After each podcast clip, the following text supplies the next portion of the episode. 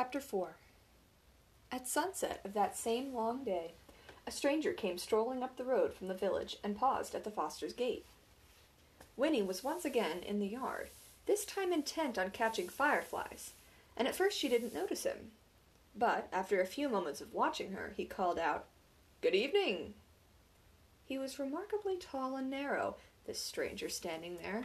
His long chin faded off into a thin, apologetic beard, but his suit was a jaunty yellow that seemed to glow a little in the fading light.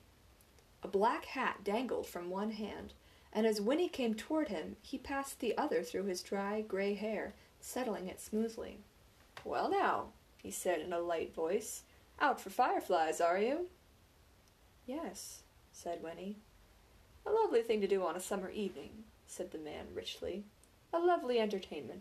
I used to do it myself when I was your age. But of course, that was a long, long time ago.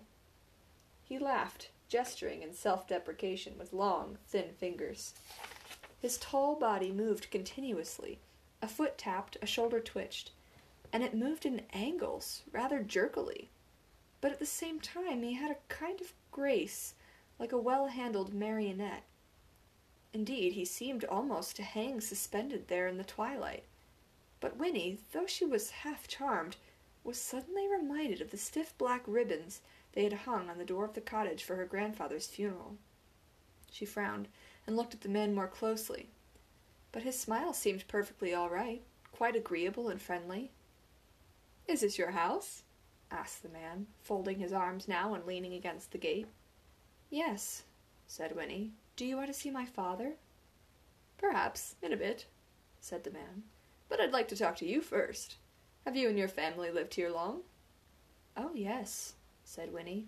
We've lived here forever. Forever, the man echoed thoughtfully. It was not a question, but Winnie decided to explain anyway. Well, not forever, of course, but as long as there have been any people here. My grandmother was born here. She says this was all trees once, just one big forest everywhere around, but it's mostly all cut down now, except for the wood.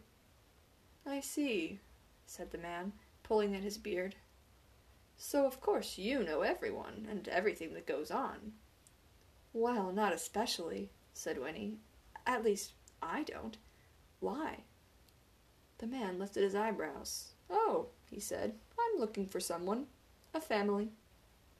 I don't know anybody much, said Winnie with a shrug. But my father might. You could ask him. I believe I shall, said the man. I do believe I shall.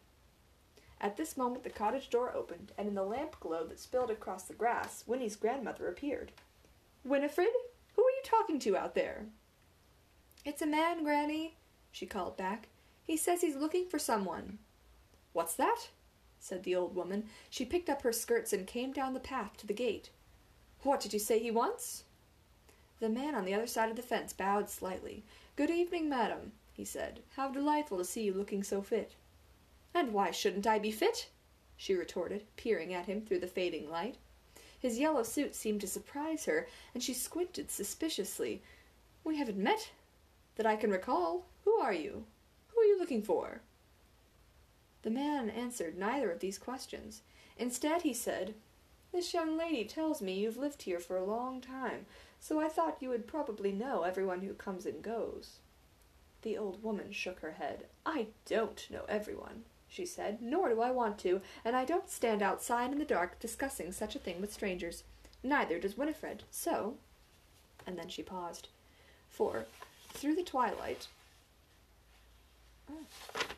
sounds of crickets and sighing trees, a faint, surprising wisp of music came floating to them, and all three turned toward it, toward the wood. It was a tinkling little melody, and in a few moments it stopped. My stars, said Winnie's grandmother, her eyes round. I do believe it's come again, after all these years. She pressed her wrinkled hands together, forgetting the man in the yellow suit. Did you hear that, Winifred? That's it. That's the elf music I told you about. Why, it's been ages since I heard it last. And this is the first time you've ever heard it, isn't it? Wait till we tell your father. And she seized Winnie's hand and turned to go back into the cottage. Wait, said the man at the gate. He had stiffened, and his voice was eager. You've heard that music before, you say? But before he could get an answer, it began again, and they all stopped to listen.